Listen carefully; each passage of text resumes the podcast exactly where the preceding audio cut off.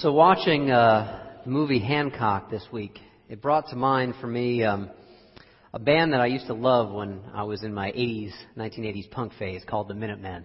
It's called, a little ironically, Maybe Partying Will Help. The lyrics go, as I look out over this beautiful land, I can't help but realize that I am alone. seventeen years old, you know, I felt alone. Why am I able to waste my energy to notice life being so beautiful? Maybe partying will help. Now, in the song, it clearly doesn't. And Hancock can relate to this. He is the world's first twelve-step superhero. He is alienated, isolated, and alone. But yet he's still, tenuously, a hero. In the beginning of the movie, how many of you have seen it, by the way? Can I see a show of hands? Okay, that's a very good uh, percentage. If you remember that scene in the beginning of the movie when he's helping uh, the cops, well, not quite helping them, he's actually also ripping up millions of dollars of L A freeway. Um, he's trying to get some bank robbers who are trying to get away with some loot. And he lifts their car up, and they're screaming by the end of the scene, put us down, put us down. And he says, I'm good at down. I'm good at down. That's not about them. It's about himself. He is a person, in this case a hero, near his bottom.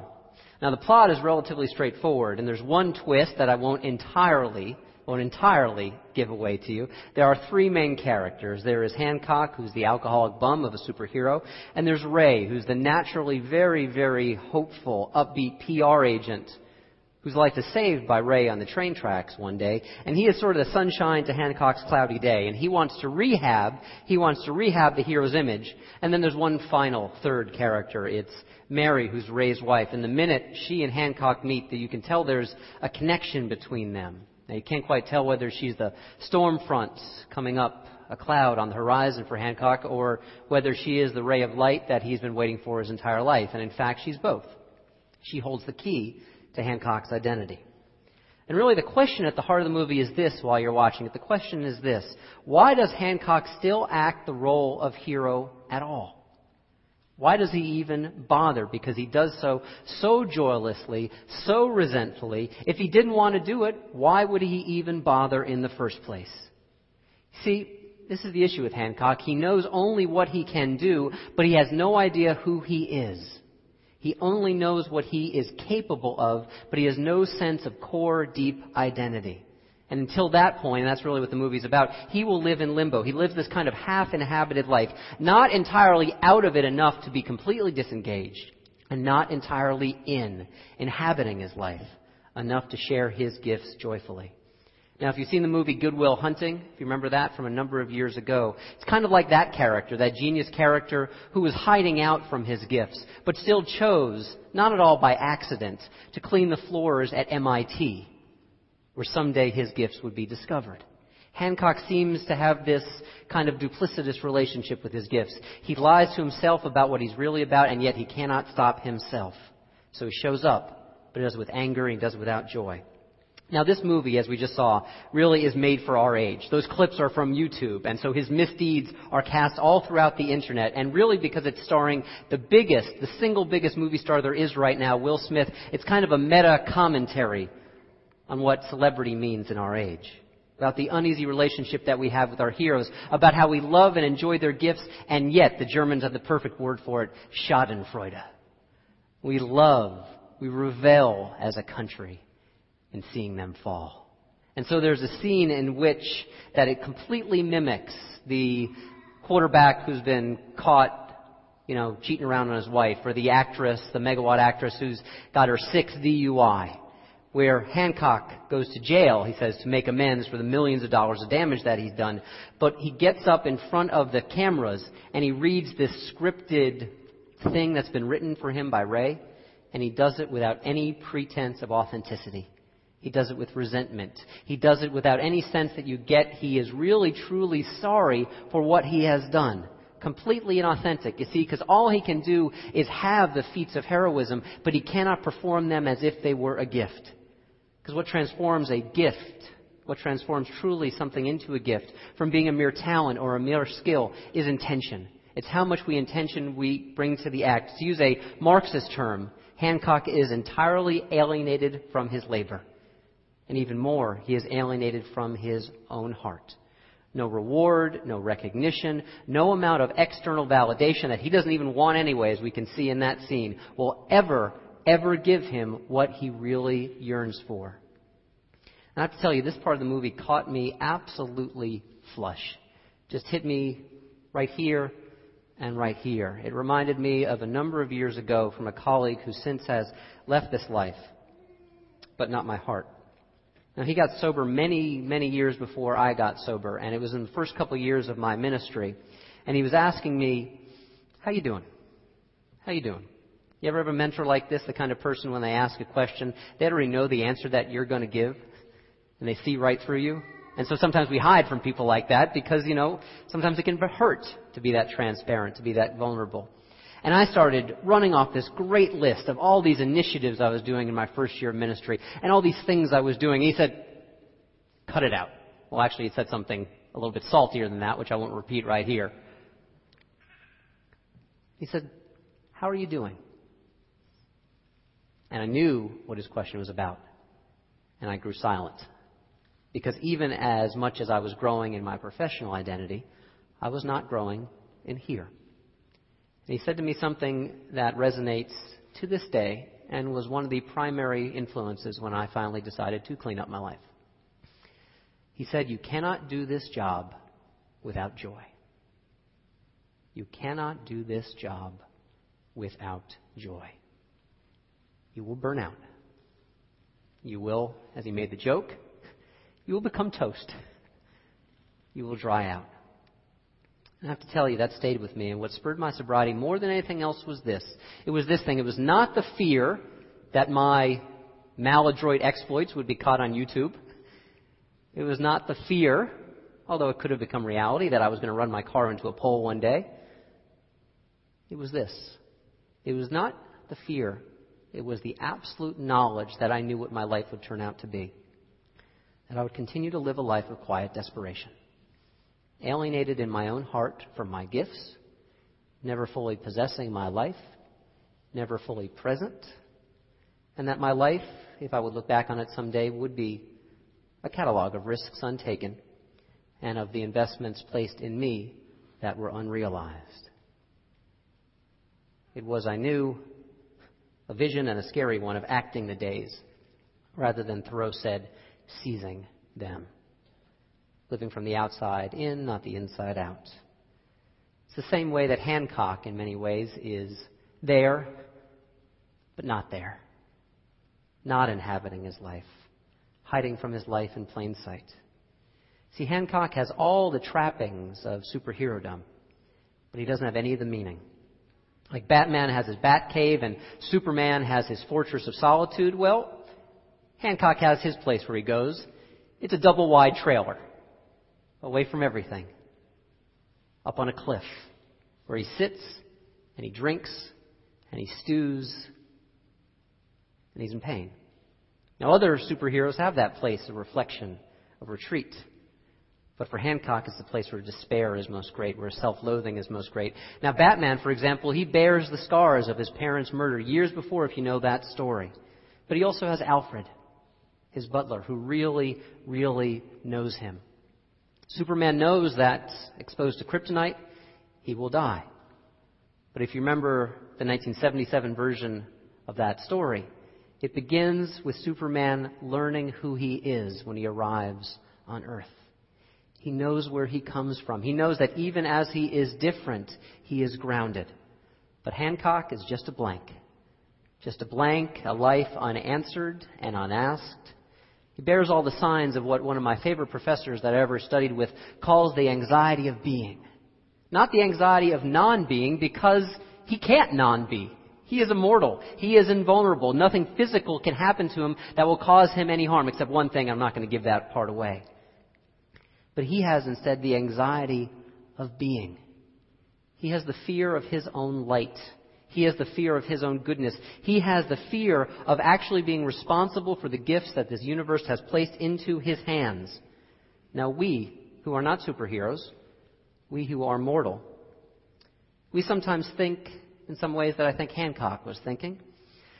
We think that, well, someday when I am secure enough, someday when I am in good enough health, someday when I am wealthy enough, someday, someday, someday, then there will no longer be that anxiety, that fear of non-being.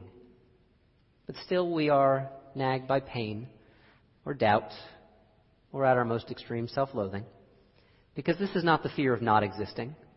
It's the fear of really existing, of actually being there, of inhabiting our lives. It is the fear of our own light. It is the fear of our own life. Perhaps because the fear is if we actually share who we are, if we actually put it on the line, risk who we are, fully show up, are fully present, what happens if it's not enough? What happens if it doesn't suffice? Then for some of us, that old shame kicks in, that old sense that truly we are not enough, and that our very essence, our life, will found to be wanting. For some, it is that risk of saying, you know what, if I do lay it all out there and I come up short, what will be left of me? And so behind that mask of indifference that we can wear sometimes lies that truer face of vulnerability. And it exists in that refusal to give ourselves over because we fear our own incompleteness. And what Hancock shows in the movie is that as long as we remain isolated individuals, as long as we are lonely, this is a very legitimate fear. But real heroics, the kind that we can have, those of us who are not superheroes, the kind of real heroics work in the opposite direction. These are the real heroics of letting life all the way in, letting it touch us, letting us be touched by it. There's an old story that's told from the Jewish tradition about a rabbi whose gift it was with his people every week to hear their confessions, their hurts, their habits, their hang-ups, and just to have them come into his office and pour their hearts out. But one day there was a line outside the rabbi's door, and it grew longer and longer and longer because the rabbi was not taking any more people in to see that day. And finally, one of his acolytes went in, and he saw the rabbi like this, with his head in his hands and weeping, and he wouldn't talk about it. He said, call a fast, call a fast for the community because I need their prayers. I need their thoughts right now. And after twenty-four hours had passed and the rabbi had returned to himself, finally one of his acolytes said, we were so worried about you. What happened? He said, I heard a confession from one of you today that so bothered me. And the acolyte thought it must have been truly something horrible that this person had done. And he asked the rabbi that question. The rabbi said, that's not what it was. The horrible thing was that what this person had told me, I could not share. And I knew there was some part of me that was refusing to identify with this person's story. And this was me blocking my own sense of connecting with who this person was. See, this is where that condescending pity sometimes that we have.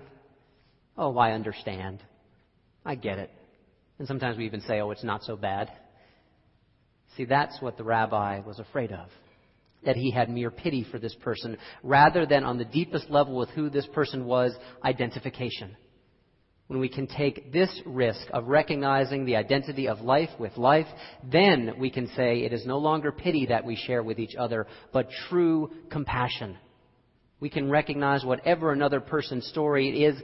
Some part of it is our story as well, too. But this only starts when we let life in. It is the truest hero's journey. That the hero is not ultimately invulnerable. That he or she understands the meaning of the old phrase, the old adage, to whom much is given, much is expected. I know many of you have heard this before. And I think the way we often understand that is in this fashion. Too much is given, much is expected. So you don't hoard too much away from other people who don't have much at all. That is an understanding of it, and it's a good thing to understand. But there's even a deeper meaning. It is this. To whom much is given, much is expected, is actually for the benefit to whom much is given. Because if we do not recognize our connection back into life with our gifts, we will become isolated. We will become unto ourselves, we will think, and we will pull back. To whom much is given, much is expected is a reminder that we are intended to share our gifts, For power without relationship is a tragedy. Think if any of you have seen the movie, the oddly sympathetic rendering of Richard Nixon's life by Oliver Stone. He turns him into a tragic figure. At the end, Richard Nixon, and all he's done, he is like a child weeping to his wife. I am so afraid of the darkness, because he knows the darkness and the isolation within himself. Alone, isolated, and ungrounded. That is what happens when our gifts do not bring us back into life, and they negate the promise of who we are. That's what Hancock has to find in the movie. He has to find that balance, that very delicate balance that I think all of us need to find in this life, that art. It's not as if we could say, okay, we truly have it fifty-fifty and we can stop right there. It's always shifting under our feet, but it is the work that we are called to do, to find that balance between holding on and letting go. It is the paradox, as T S Eliot wrote prayerfully to the God of his understanding years ago, teach us paradoxically to care and not to care. Teach us to care and not to care. Now, rationally, logically, that makes no sense at all. You either care or you don't care. But that is one of the promises of a true and rich and deep, fulfilling spiritual life, is that we can care and not care. We can live fruitfully in this paradox, that we can love, we can be loving without clutching and needing to hold too tight, and we can differentiate, we can have distance without being indifferent. That is so difficult for all of us. For my spiritual practice, the practice of recovery and sobriety, I know these words, but they extend far beyond that community. God grant me the serenity to accept the things I cannot change, the courage to change the things I can, and the wisdom to know the difference. That is a call to all of us. The wisdom to know the difference, that's not easy to tell at all. In our listening to uh, listening to our lives class, our Wellsprings two point oh, we spend some time in the week that we focus on suffering, and we do that in like the sixth or seventh week, because we started with that. I'd have no people signing up for that class. By the time we get there, what we do is we try and understand, try and investigate, as the Dalai Lama says, try and have an understanding of what are the things in our sufferings that we can just accept and deal with just as facts, and what are the things that we can change as well too. We recognize that sometimes shift from category to category, and sometimes they straddle the line fifty-one percent to forty-nine percent, but we know when we do this work that what will be granted us is ultimately the wisdom to know the difference, to have that deeper resiliency that can tell us when we're holding on too tight or we're pushing back too much. One of our core convictions here at Wellsprings is very much about this. We believe that a growing, honest spiritual life fills our God-shaped holes and our deepest yearnings. Efforts to fill these holes with materialism, unhealthy relationships, and substance abuse lead to despair and to loneliness. It's the story of Hancock right there. Now, when we talk about the God-shaped hole, not talking about some image of God that comes down and sort of just magically, like a bird flying into existence, sort of swoops in and takes away your pain, or God on a big white horse saying, I'm here to rescue you. The God-shaped hole that we're talking about is something different. It is recognizing that whatever we choose to call it, whatever we choose to name it, there is a deeper grounding for each and every one of our lives.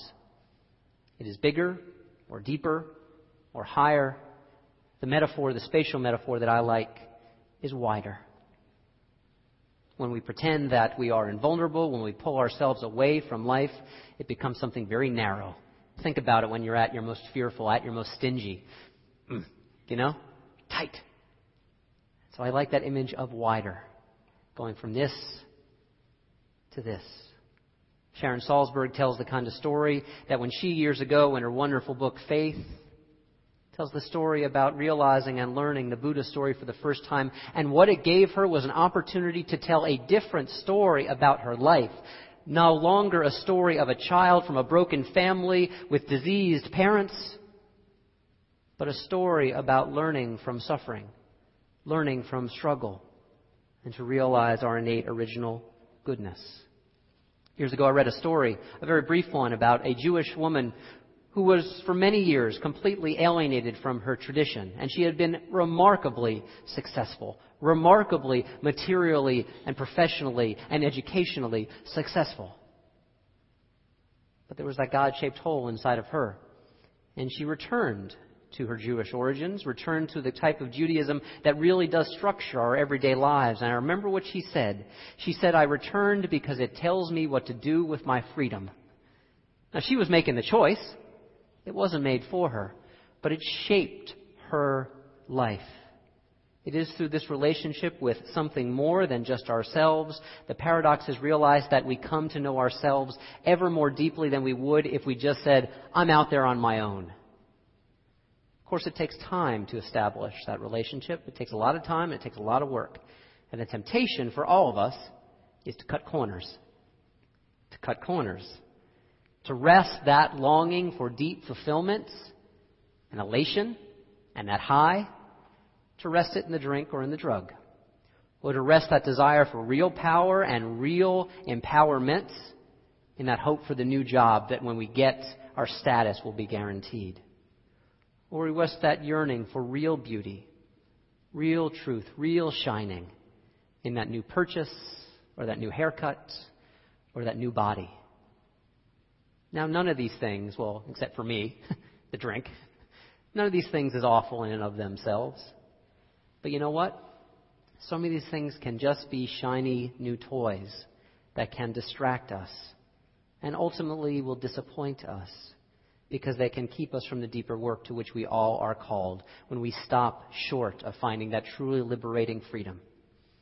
Hancock beautifully illustrates, unbelievably or not, Saint Augustine. Saint Augustine talks about two very different kinds of freedom that there are in life. In the Latin, they are liberum arbitrium, and on the other hand, libertas. The first one, arbitrary freedom. You can have coffee, you can have tea, big whoop, who cares?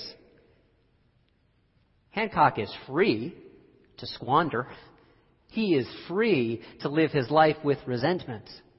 But the story of Hancock is him realizing that there's a different freedom to which he is called, what Augustine called libertas. And it is that place where our God-shaped holes are filled with God-shaped stuff. In our tradition, I think, as in so many ways, the person who most defined what it is to fill our God-shaped holes was Emerson. He said that each of us is called to have an original relationship with the universe. Not a second-hand or third-hand or I heard of meaning by rumor kind of thing. Emerson said all of us are called to have an original relationship with the universe. What this feels like is that revelation is here right now. It's not capped. It's not over. That every day, every day we have, every day you have, is another verse of Scripture waiting to be written. Waiting to be written by your interaction with this universe that calls us all into being, and you call it into fuller being as well. It's like the ancient Hebrews. I love what they did. Ancient Hebrew has no vowels. No vowels whatsoever. Even God's name. That's why sometimes it's Yahweh, sometimes it's Jehovah. God's name has no vowels. I like that sense that we are the vowels. Our life is putting meaning and creating meaning in the universe. And when we do this, our own life resonates with the sound, the deep sounding of who we are. This kind of knowledge comes about through the deepest kind of relationships that we can have, the kinds of relationships that Wellsprings exists for. We talk about the twelve steps. Now, they apply, by the way, much more to alcohol, and I love the fact that they are steps, not theories, not thoughts. Steps. Relationships happen step by step by step, one day at a time. Revelation does not happen without incarnation, and incarnation is not something that's just about Jesus. Incarnation is going on right here, right now. Nothing real happens without that deep relationship with life. Things don't happen, and wisdom does not happen nowhere. It happens somewhere. At the end of the movie, Hancock ultimately realizes that he is not alone. Even at the end, if you've seen it, you know, he also has to let go. He knows who he is. So for the first time in his life, he is able to do what he is called to do with joy. And at the same time, he is also able to say goodbye to someone who means so much to him. See, because he has been seized by this deep, what they call an existential awareness, this deep sense that he belongs to life, and he's discovered his true nature. And in that, he is able, in his superhero status, to finally give his heart away, because it never was his own heart to begin with. This is what we mean by filling that God-shaped hole with that original relationship with the universe. It's like the cans say. If you ever read the top of them, I think they still say this. The redemption value, five cents, lists the number of states. The can does its job. It is empty, and then it is full. It is empty, and then it is full again. Its job is to be empty, and then full, and then empty, and then full, all the time being returned to its source so it can be filled back up again, so it can send itself back into life and give out what it's supposed to give out. That's who we are when we operate at our best in this life. Now, if we think that all that we are is only the product of our own lives and our own efforts, then I can guarantee you we will be stingy.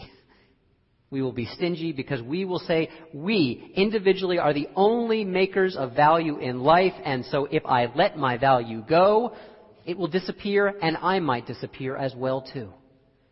But if we have that experience and cultivate that experience and work with that experience of every day in sometimes very small ways, maintaining that original relationship with the universe, then we will know that we are never alone.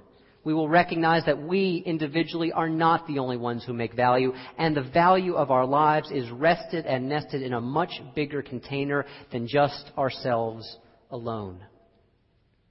If we return to that original relationship with the universe every day, well, then we exist in the promise of what that relationship can give us. We will live fully, and we will love generously and courageously, even when it is hard. And we will inhabit our lives with the fullness of being whose value is finally without measure and without name, and whose gift, whose very gift, is the knowledge of our truest nature. Amen. May you live in blessing. Let's pray together. Source of life, that is all the name that we need. Perhaps we're here today, some pain or sorrow. We're saying, eh, we're just indifferent. Or perhaps we're here today with some great cusp of being that we sit upon, waiting to be realized. Wherever we are this day, may we be grounded firmly in this good earth of our existence.